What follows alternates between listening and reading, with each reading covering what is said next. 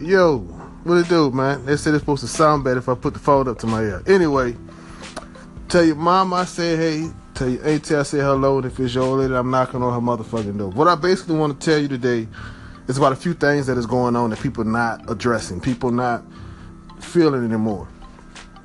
You know, I think the most important uh, power they have in the world is love. Like, you sit up here, you bullshit, you argue, you fussing.